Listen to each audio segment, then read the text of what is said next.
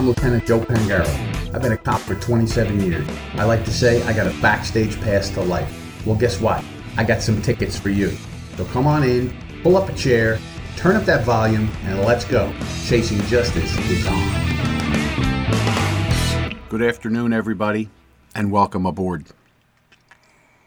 You know, the theme I have today rolling around is I'm watching news reports. I'm watching the different stories. I watch all the different networks. I try and keep track of what's going on out there. And there's some disturbing things with the war uh, between the Israeli army and the terrorist group Hamas. There are disturbing stories of what the children are talking about, what happened to them, what you know is happening uh, to any of the women that are there. And it is absolutely horrific. Now, we've talked about this, we know it's horrific. I can't believe that here we are, months after the October 7th massacre by the Hamas terrorists of Israeli innocent civilians. And I have to ask a question Where is the United Nations? Where are people stomping their feet, not demanding that Israel take care of all the uh, Hamas people, make sure they're treated properly as they try to defend themselves, make sure they have food and water and fuel to keep fighting. But where is the UN to demand the return of the hostages? Let's think about that. Hostages. If this war needs to be over, there's a couple of things that can happen. Israel can back down and say, okay, we're done. Give us all our hostages and we'll leave, and you can reconstitute, do whatever you want to do in the Gaza. We're done. We've made our point. We've destroyed lots of your infrastructure. You've paid a heavy toll for what you did on October 7th. Let all our people go, let all them hostages go, and we'll step away. And what would be the result of that? Well, history and experience tells us very clearly that the terror attacks would continue. They would be emboldened. They would resupply. They would fire rockets into Israel. They would continue to create chaos. Because I have not seen one person from Hamas come forward and say, we want to end this fighting. Not one. In fact, when I have heard from representatives of Hamas, I have heard them say, our goal is to destroy Israel, wipe it out, you know, from the from the uh, river to the sea, to wipe it out completely. So if the Israelis stopped and the fighting stopped, it would be a short period of time until they would be attacking again. Hamas, not not Israel. So let's look at it the other way. If Hamas wants this to stop, if they are so concerned about what's happening, why don't they surrender? Why doesn't the United Nations and all of these countries that are bitching and moaning and running their mouth at the Israelis, why are they not demanding that Hamas, a terror organization, surrender? Stop the fighting immediately. Surrender. All your fighters come out, show everybody where the weapons are, let Israel take all the weapons, and that's the end of that. Wouldn't wouldn't that solve the problem? Well, we, we know neither of those two things are going to happen. Israel can't step away because you can't live like that. You can't live under the fear of rockets. I think 10,000 rockets in the last year landed in Israel. I think I heard that somewhere. Even if it's a thousand. A thousand rockets. Imagine a thousand rockets landing in your neighborhood. People dying from that. Buildings blown up, your apartments, your houses. It is absolutely unacceptable. And where is the world, the world as one voice, all these Western democracies, all these places of freedom and liberty that suffered through World War II and were saved by America over and over again? Where are they?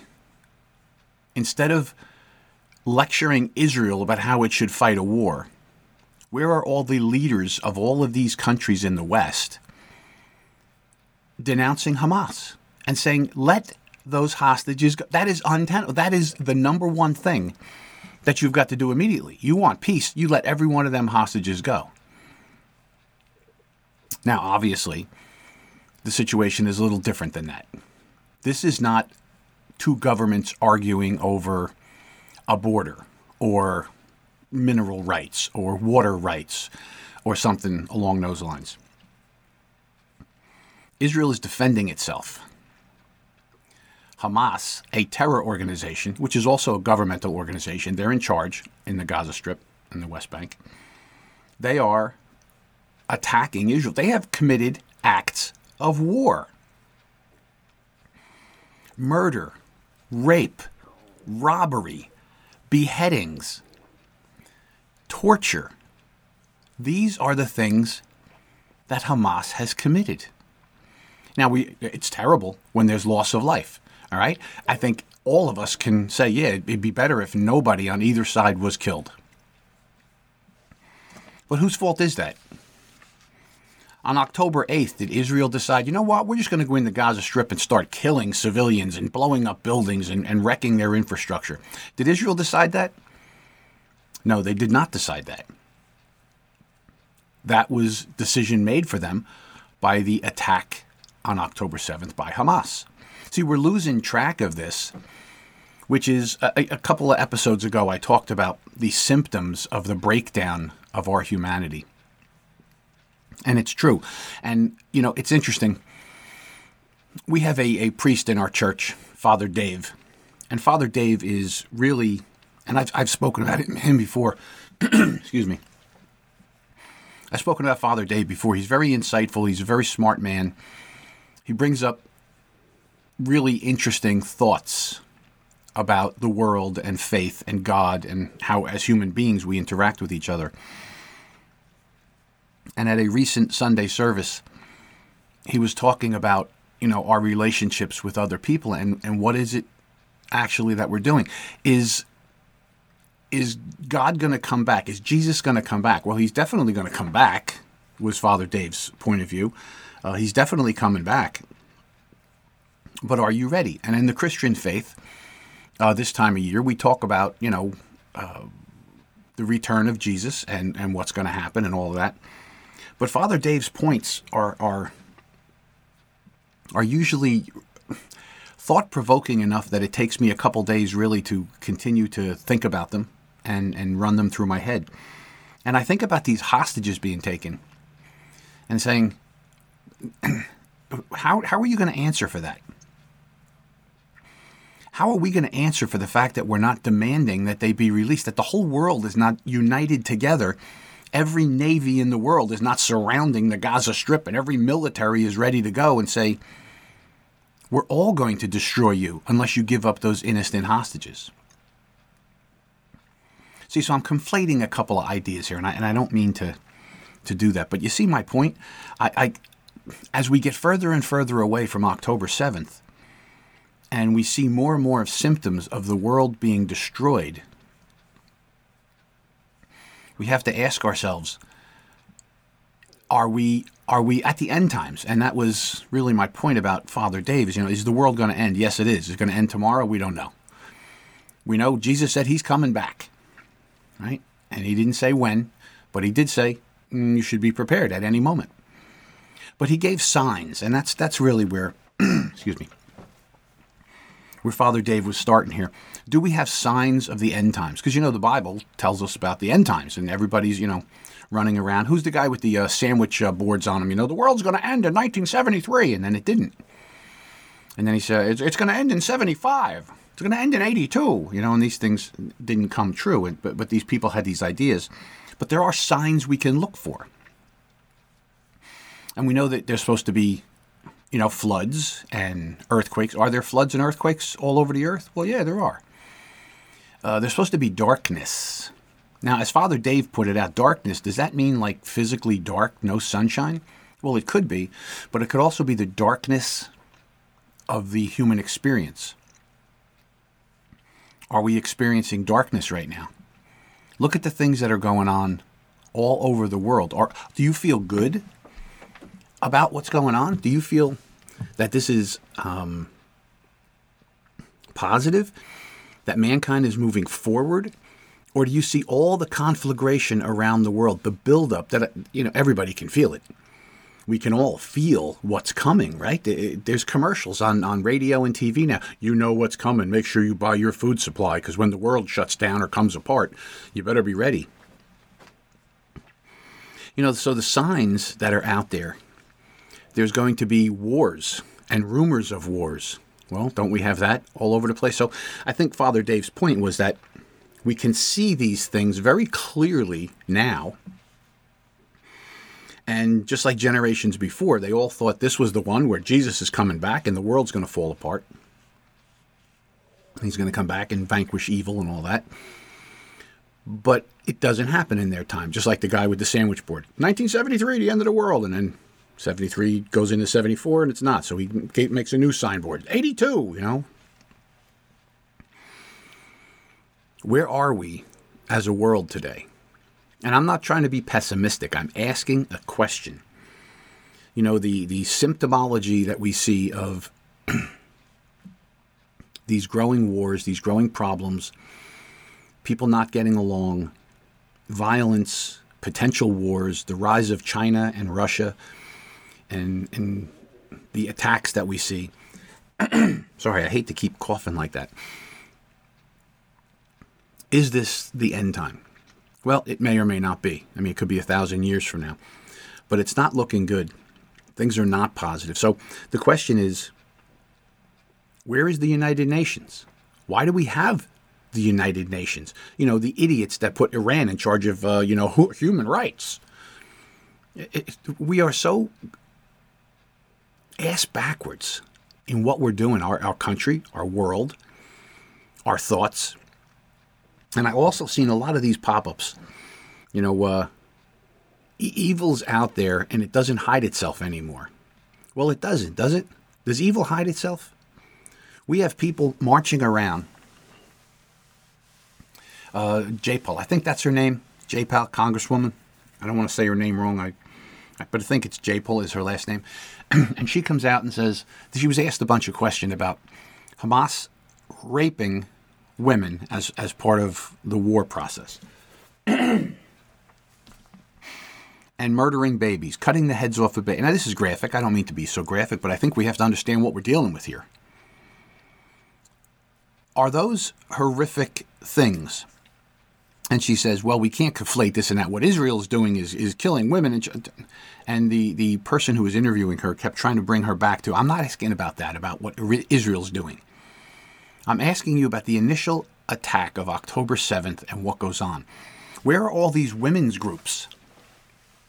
Where are all these women's groups? We know that the women at the, the, at the initial attack on the 7th were raped, some raped to death.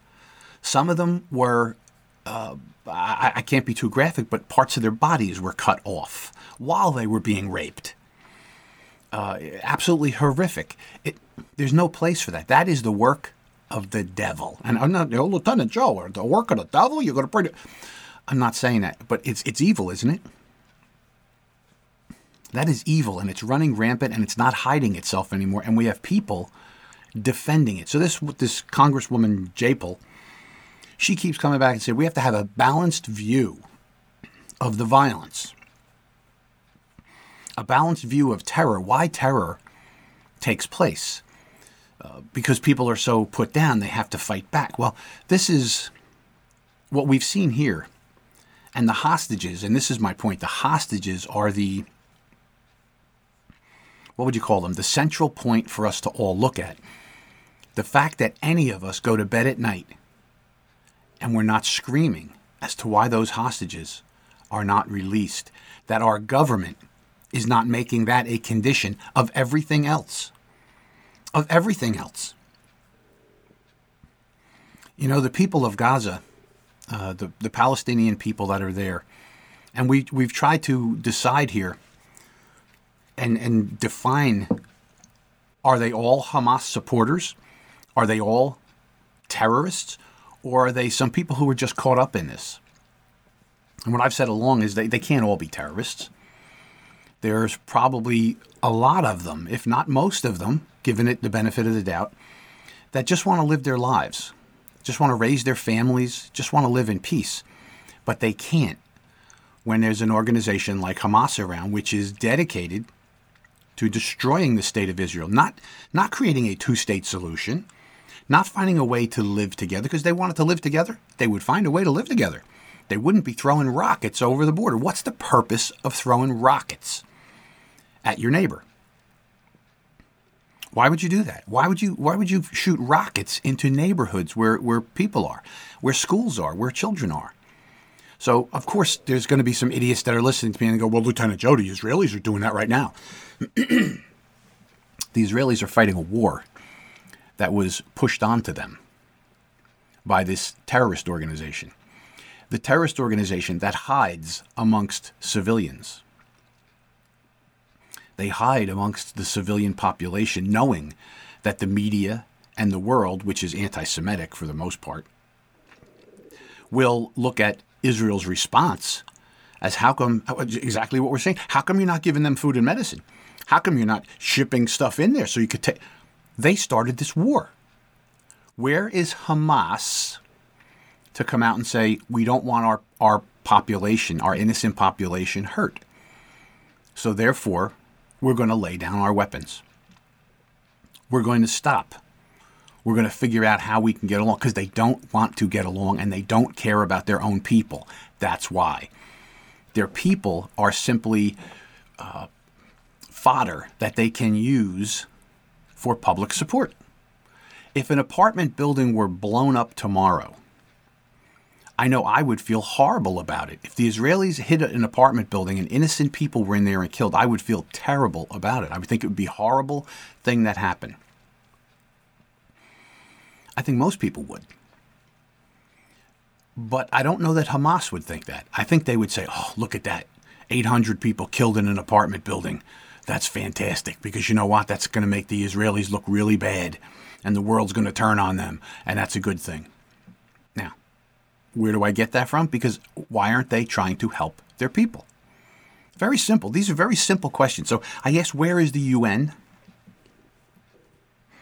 Where is the Congress? Where are the Republicans to stand up and say, not another thing gets done until we get those American hostages back? Where are the, the president and his administration demanding that these people be released? Where are we not rattling our sabers because they have committed an act of war against the United States? They've taken American citizens hostage. Now I know I understand all the ramifications about them doing that. That that could go into a bigger conflict. It could ignite a bigger war. I get all that. But that doesn't mean you don't say it. That doesn't mean you don't demonstrate it. We sit back and do nothing. And the other thing is, how about let's take a look at. Um, I think it's the is it the Houthis? I want to make sure I get it correct. They were they were described as a they were designated as a terrorist organization by Donald Trump. And Joe Biden came in and removed that designation. They've been firing rockets, 75 separate attacks on American bases with drones and rockets and missiles and all this other stuff at our ships, our, our military bases in the area. 75 attacks. Each attack is an act of war. And what have we done to respond? Well, we blew up a couple of empty garages. We blew up a, a small depot where there was a couple of, you know, terrorists in there and they were killed. But has that stopped? No, I think at that point they said there were 40 attacks. And now there's been 75 attacks. And do we hear the president standing up and saying, fire one more rocket? One more rocket. And we will decimate everything, all your bases, everything. No. Where's our Congress? Where's our Republican Congress to stand up? And, you know, I'm going far afield here, but asking the, the real question is where are these people? We're all going about our lives watching this on the news because it's far away. But these are individual human beings. Where are the women's groups? So, one of the reasons I started considering this and trying to think about this is for our friends on the left, For our friends on the left, our progressive, liberal, socialist kind of groups, there is a hierarchy. There's a hierarchies amongst their groups of who is victimized more and who can victimize people. So the Me Too movement was started because women were victimized by people in positions of power in Hollywood.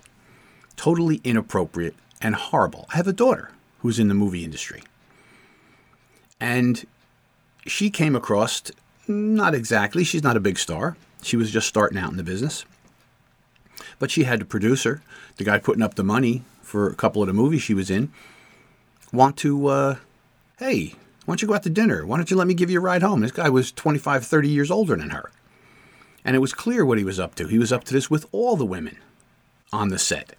And my daughter was appalled by it. Now, we know that that's true. We know that men can often behave very badly, especially when they're in positions of power around women. So the Me Too movement started to call an end to this. These young women should not have to have sex with people to get parts in movies. Now, they don't have to, unless they're held down and raped, which is criminal, and those people should go to prison. You know, if you feel the only way you can get that movie part is to do that, then don't take the movie part.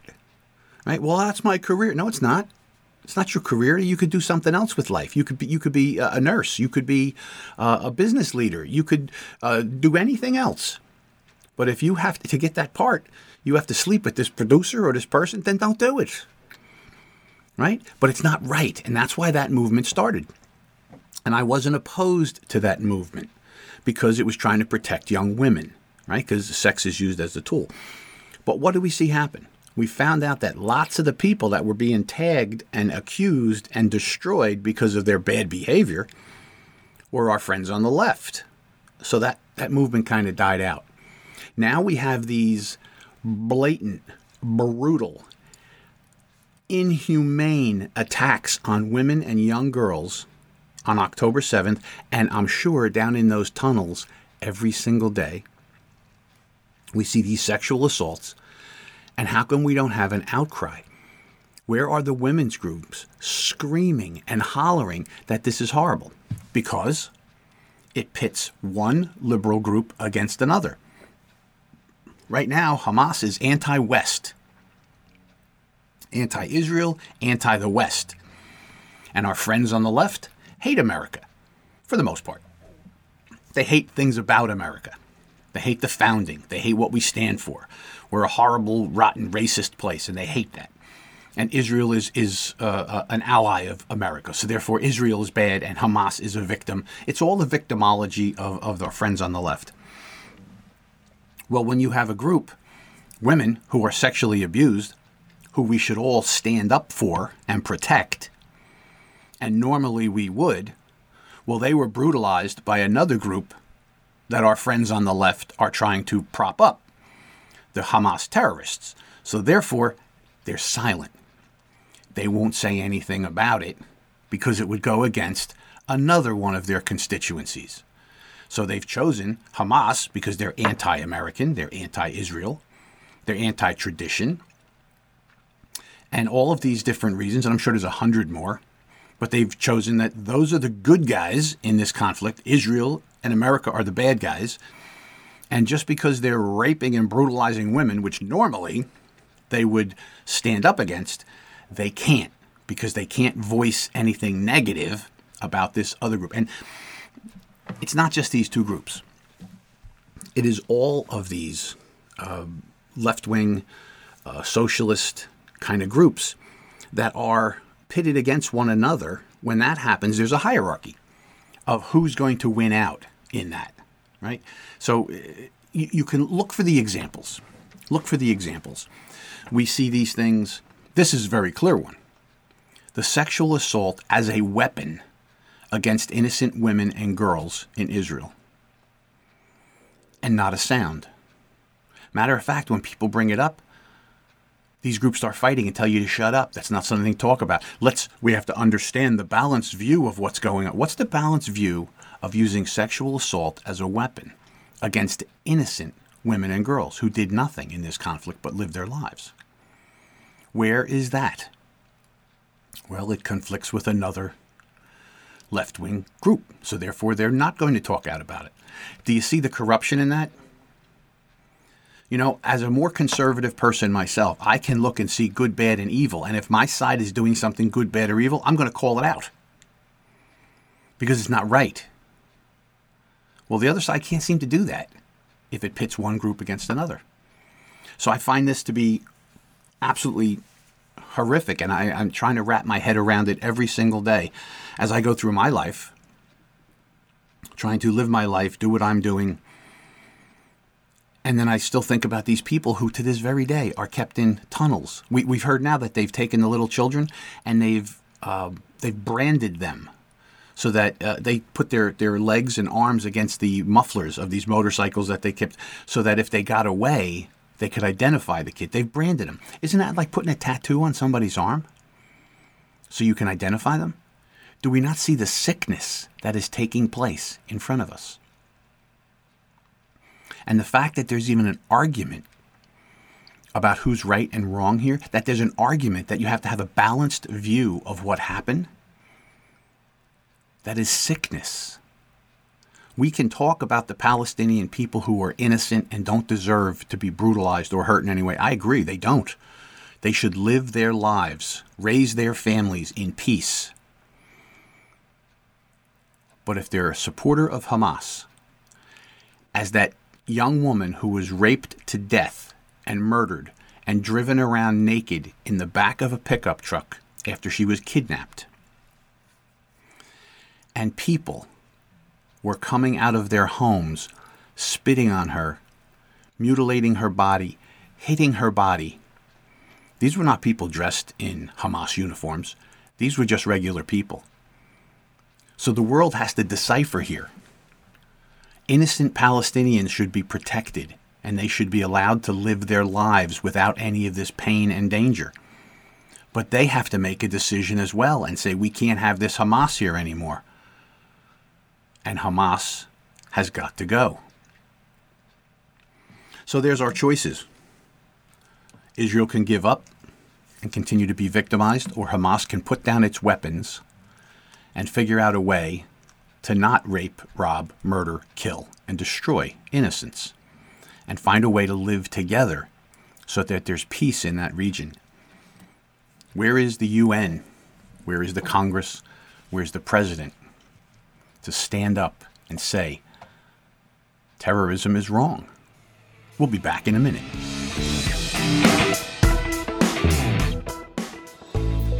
These days, every time you turn on the news, it seems like there's a new threat to your health.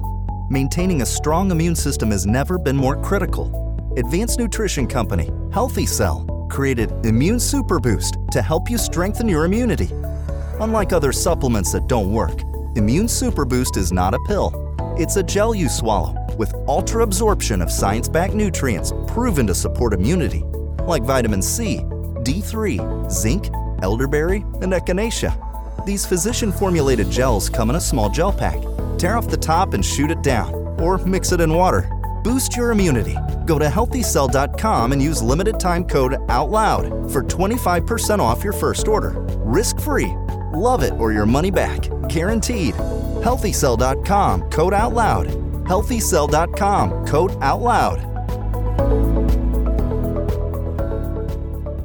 Spike proteins help viruses enter into your cells, disrupting your health and your well being. Global Healing's Foreign Protein Cleanse detoxes your body of spike proteins, which allows your body to repair from within, supporting your immune and respiratory systems and regulating your inflammatory response.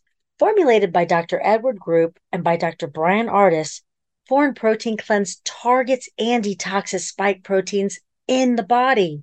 Go to AmericaOutloud.shop and get 15% off using the code OUTLOUD.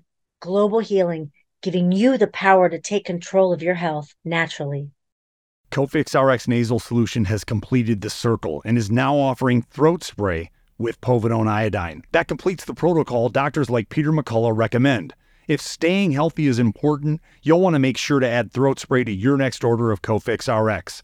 For a limited time and exclusive for America Out Loud listeners only, you can save 25% off your entire order. Let's double down against colds, flus, strep, RSV, HRV, COVID, and more. Click the banner or go to America Out Loud shop to get 25% off your entire order. Use coupon code OUTLOUD25. That's coupon code OUTLOUD25.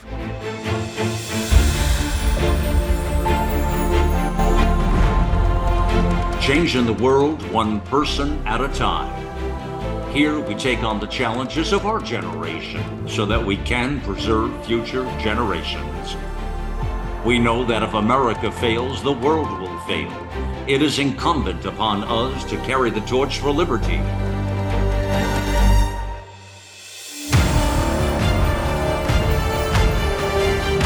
America Out Loud Talk Radio. It's a fight for the soul of humanity.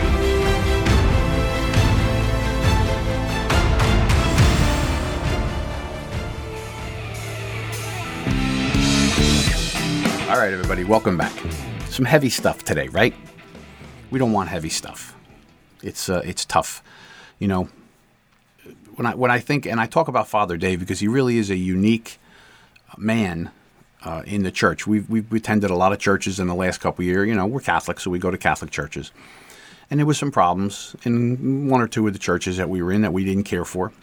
So we tried a different. We went to a different one, and Father Dave uh, has been somebody we've gone to see occasionally, but in the last couple of months, we've really uh, been more focused on him and what he's done with the parish, and he's really he's really developed his voice to speak out and teach. That's what he's supposed to do. He's teach, right? He's a priest. He should be teaching, and he's been doing that, and he's been calling us to to different ideals.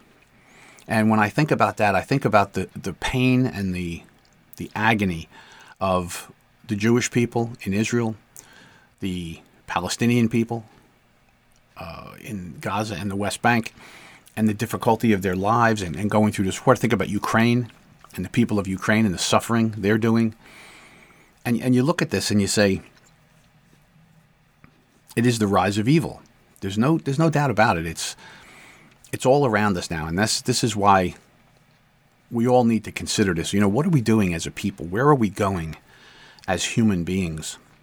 And that was the point. You know, I, I was a little inarticulate in the first part of the episode today, trying to really congeal my thoughts around what's going on, combined with you know Father Dave's homily about the end of the world. Is it the end of the world? Are we seeing these things? Are there signs that we can point to? And there, there are.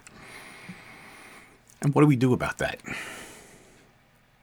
as people, what do we do about that? Well, I think we can try and be kind to each other. We can choose to do good things. We can support people who are uh, hurt or injured. And that's why, while I'm very upset with Hamas and terrorist organizations, I'm not upset with the innocent Palestinian people. They just want to raise their families. How many times can we say this? They're just, they want to raise their families. Now, ideology, religious beliefs, all these things are different all around the world. And we all have to make choices about how we want to be seen, how we want to function, what we're willing to do, etc., etc. And trying to trying to voice that, to put that all together is not always easy. Because there are some hard things that, that come into that come into conflict. You know, your personal beliefs, your own faith, your own sense of right and wrong. You know, all of these things start to to combine, and you want to always make sure you're doing the right thing as best as you can, and that's that's not easy to do.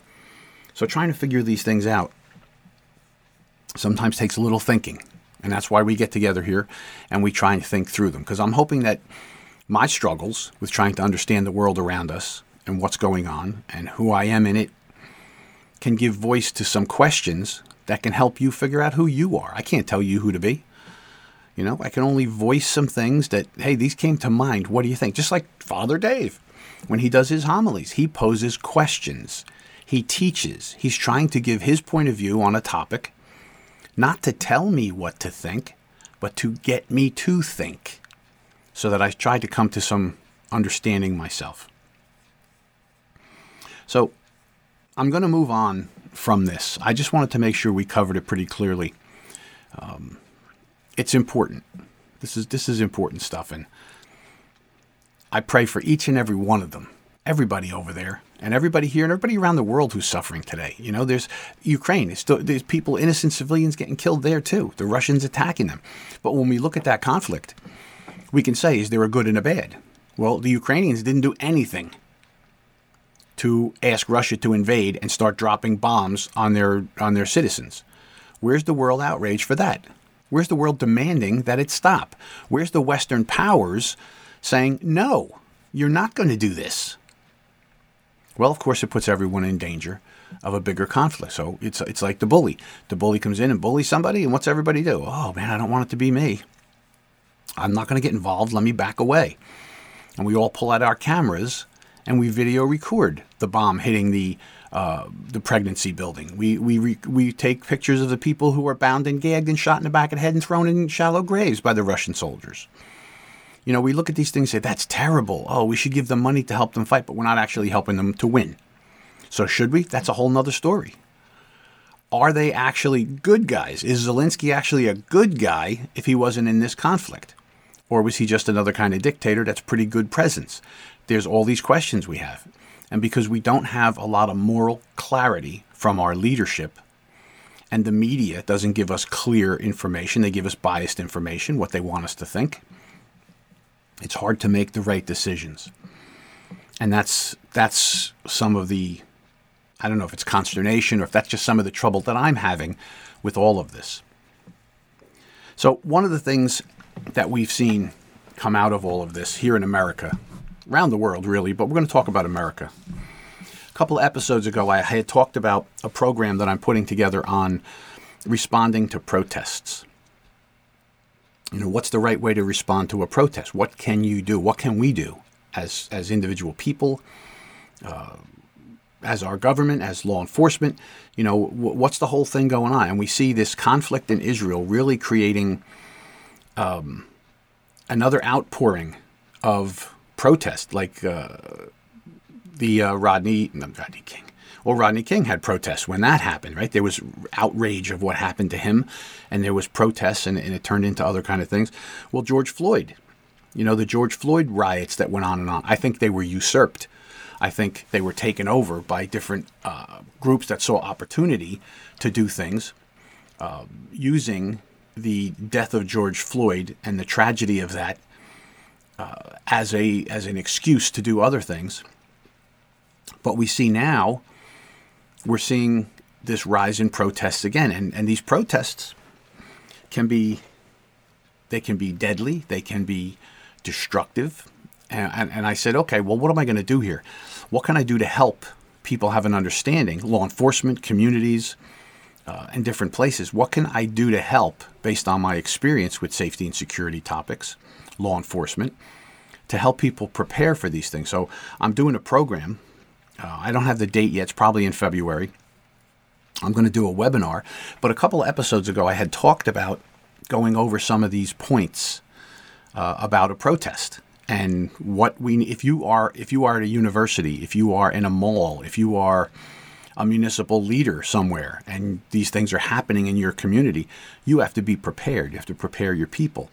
So I, I came up with this program and we're going to uh, look at it. And I said a few episodes ago I was going to look at these things and give you some, some ideas and some thoughts of what we can do to prepare ourselves uh, before a protest takes place or a, a demonstration of some kind uh, during a demonstration or a protest, and then afterward. You know, how do we, how do we how do we move on? You see how difficult it is sometimes for communities to move on when there's terrible violence uh, inflicted in the community, either by uh, some kind of outside force or the people within or whatever it is.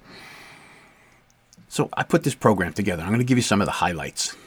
So one of the things to keep in mind is that you know protests on our campuses and our in our city streets they're nothing new. They've been with us for generations.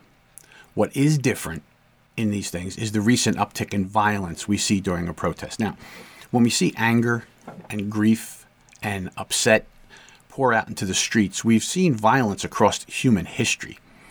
Um, you know, let them eat cake. You know, uh, when the people uh, of, of France were were put upon, and then they went out in the streets and they protested in the French Revolution, and they took the king and the queen, cut their heads off, and you know, so violence has always been a part of of protest, but how we respond to it should be different because innocent people are are affected, and so we should do everything we can in an attempt to protect innocent people, innocent property. You know, to, you, people lose their businesses. People lose their businesses, they lose their livelihoods, and people lose their lives when these things happen. So, the uptick in violence that we've seen in the last groups of protests is because we have people who are very, very upset about the topic, whatever that topic might be. Uh, whether they believe it's pr- police brutality, uh, whether they believe there's uh, injustice in the world, whatever it is. We see this come from social change, political changes, world events, and other changes in our societal norms, our beliefs, and our attitudes. You know, when you combine that with the stress of this modern world and this immediate nature of the internet, uh, we're all interconnected. It can create an atmosphere where violence can certainly um, take place quicker than we thought. So, in reality, if you are one of the people I spoke about, you run a campus, a university, a mall, a, a downtown, or whatever it is, you're in charge of that, uh, and the protection of innocent people.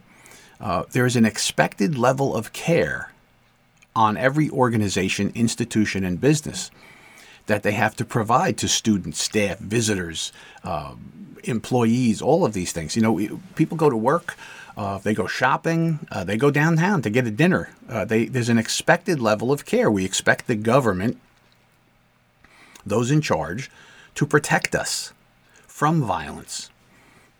So we have to be really cautious of that. And the reality is that if we don't consider our plans, our preparation, our responses to both nonviolent protests and violent ones, you know, the reality is that failure can be catastrophic to life, limb, and property. And that's just an absolute reality if we're not ready. All right, so legitimate protest. Let's talk about that. You know, we the people, the ability to protest and and have our grievances addressed is a bedrock part of our society. Uh, is the right of a people to express our concerns in public and in private. You know, if we don't like something the government is doing, we have a right to protest.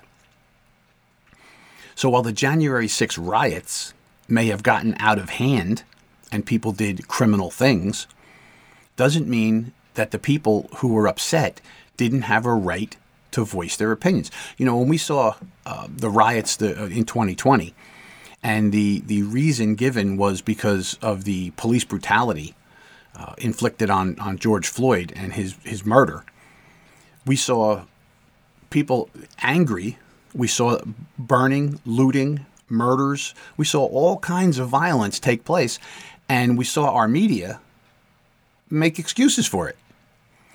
Well, those feelings may be legitimate that people are that angry or grief stricken that they want to strike out, but as a as a society, all of us have a responsibility to realize if we bring violence, it's only going to bring more violence. So while legitimate protest is a part of our rights as American citizens, and we should support people to protest, when they turn violent, we as a society have to say no, we can't allow that because innocent people get caught up in the violence, and that is that's part of the problem. All right, so people protest to advocate for change about things. They want to vent anger. They want to grieve a situation or they want to celebrate. How many times have we seen the championship come to town and then the crowd gets out of control? And next thing you know, they're damaging property, setting cars on fire, breaking windows.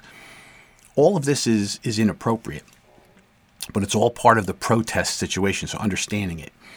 And so legitimate protest can be positive, right? The concerns about a positive event, you know, one with no violence, really includes the same things we got to be concerned about as one that may be violent, or whether we think it's going to be violent or if it turns violent. But the reality is that legitimate protest can be a positive thing on society.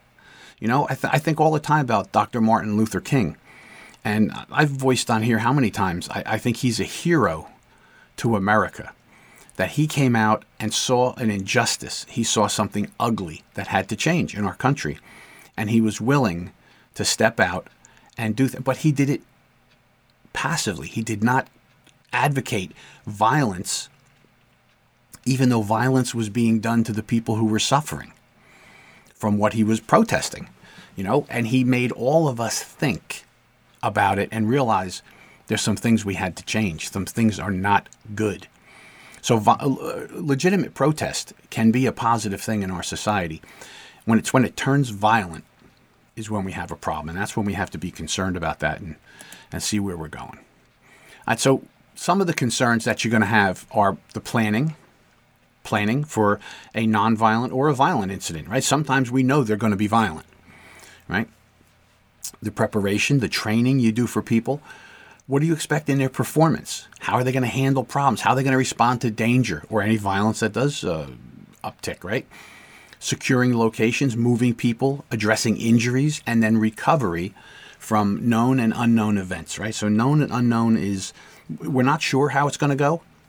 It's you know mostly peaceful until we see people burning buildings down and and killing each other and destroying things. Then it's not so quite so quite so peaceful.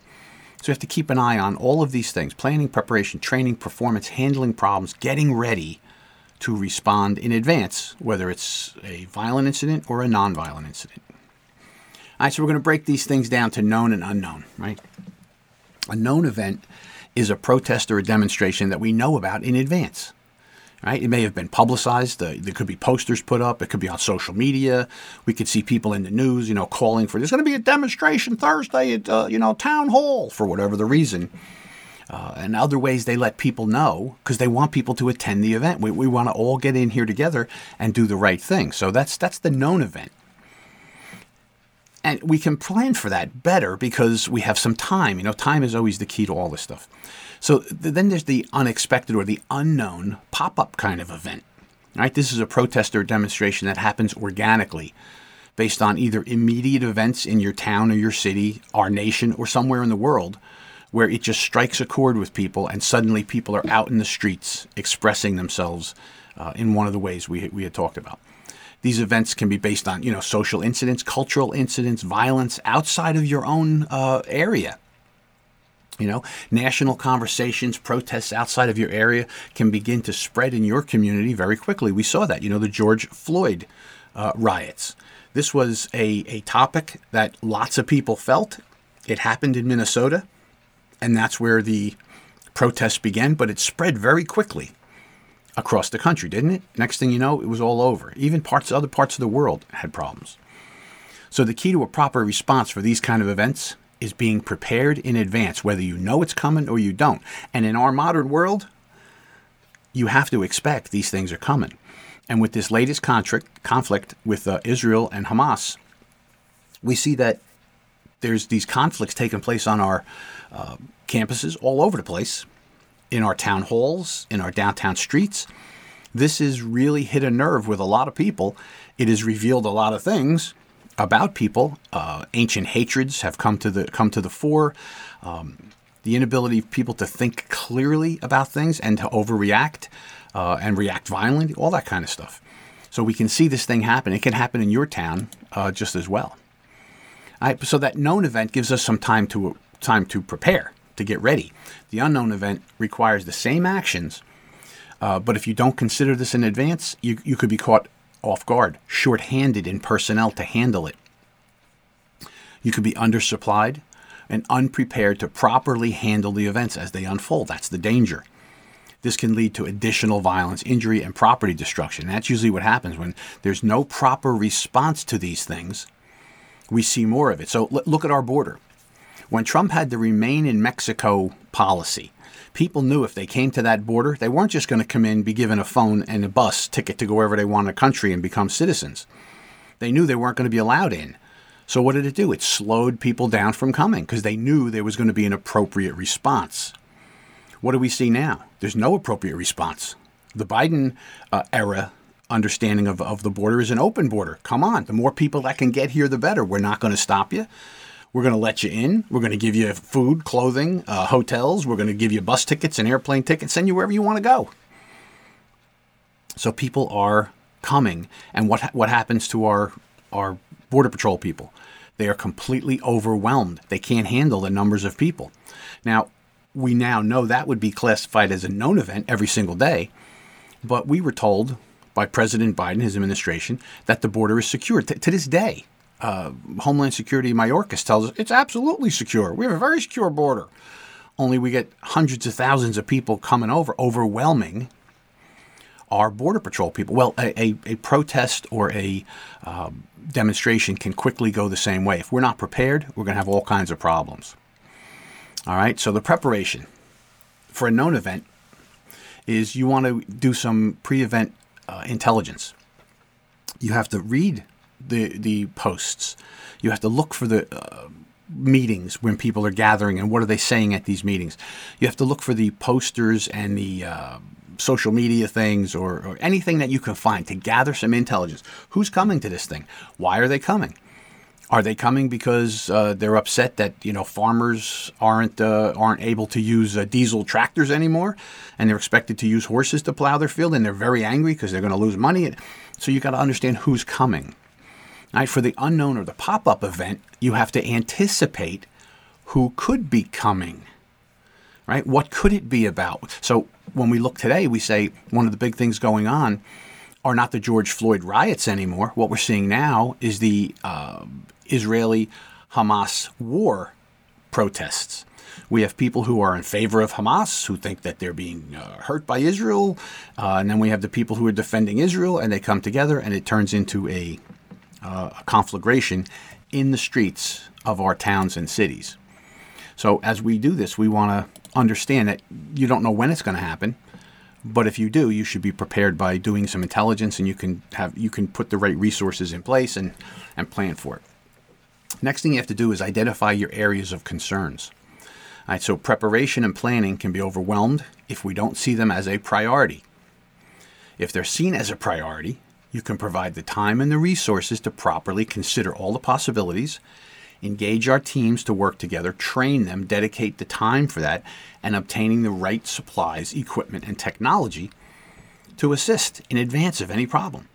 That's how we solve any kind of a security problem whether it's known or unknown. We have to anticipate what could happen here, right? And if we start to think of that, uh, it helps us in how we plan the event and all of the things that need to go into it. All right, a simple way to consider uh, how to identify an area of concern is to think of, you know, old Murphy's Law, right? Uh, Murphy's Law uh, is a supposed law of nature expressed in various humorous and popular sayings to the effect that anything that can go wrong will go wrong. All right, so I got that definition from Oxford Languages, by the way. Very good resource. Uh, but think about that. Anything that can go wrong will go wrong. And we see that all the time, right? In humorous postings and this and that. So the whole idea is you got to figure uh, worst case scenario, right? Plan for your worst case scenario. Uh, and then if things are less than worst case, you'll be in a better shot. So look for those areas of concerns. I um, consider the unexpected. Do we create barriers? Do we think if there's going to be a protest about Hamas and Israel and the war, are we expecting we're going to get representatives from both sides showing up? Well, I think that's pretty clear now. We're probably going to see that. So, do you put up barricades? Do you try and keep these people apart so that they can protest, but that they can't mingle? So, do you physically put up barriers to keep them apart, make it harder for them to interact with each other negatively? You should be conducting what if sessions, right? Go outside of your own experience. Look at lessons learned. Where else have there been riots that have gone violent and how, do, how were they handled properly and improperly? Conduct a tabletop drill, right? Uh, have your team sit down and think of these scenarios, worst case scenarios, and figure out how you'd handle each one. Right, so you're better to be prepared, uh, over prepared than under prepared, and that's that's always usually true. Right, so some areas of concerns for response and action is that security personnel. Do you have enough security personnel or law enforcement? Who's go- who's going to be there as the authority to protect innocent life and property? Do you have them in uniform? Because uniform tells people, hey, the authority's on scene. Sometimes that slows people down. Hey, the authorities are here. But if you have a thing with 10,000 angry people and two officers, well, those two officers, like they aren't even there. That's why you need a show of force, not to use force on people, but to show there's a lot of authority here. Think twice before you do something bad.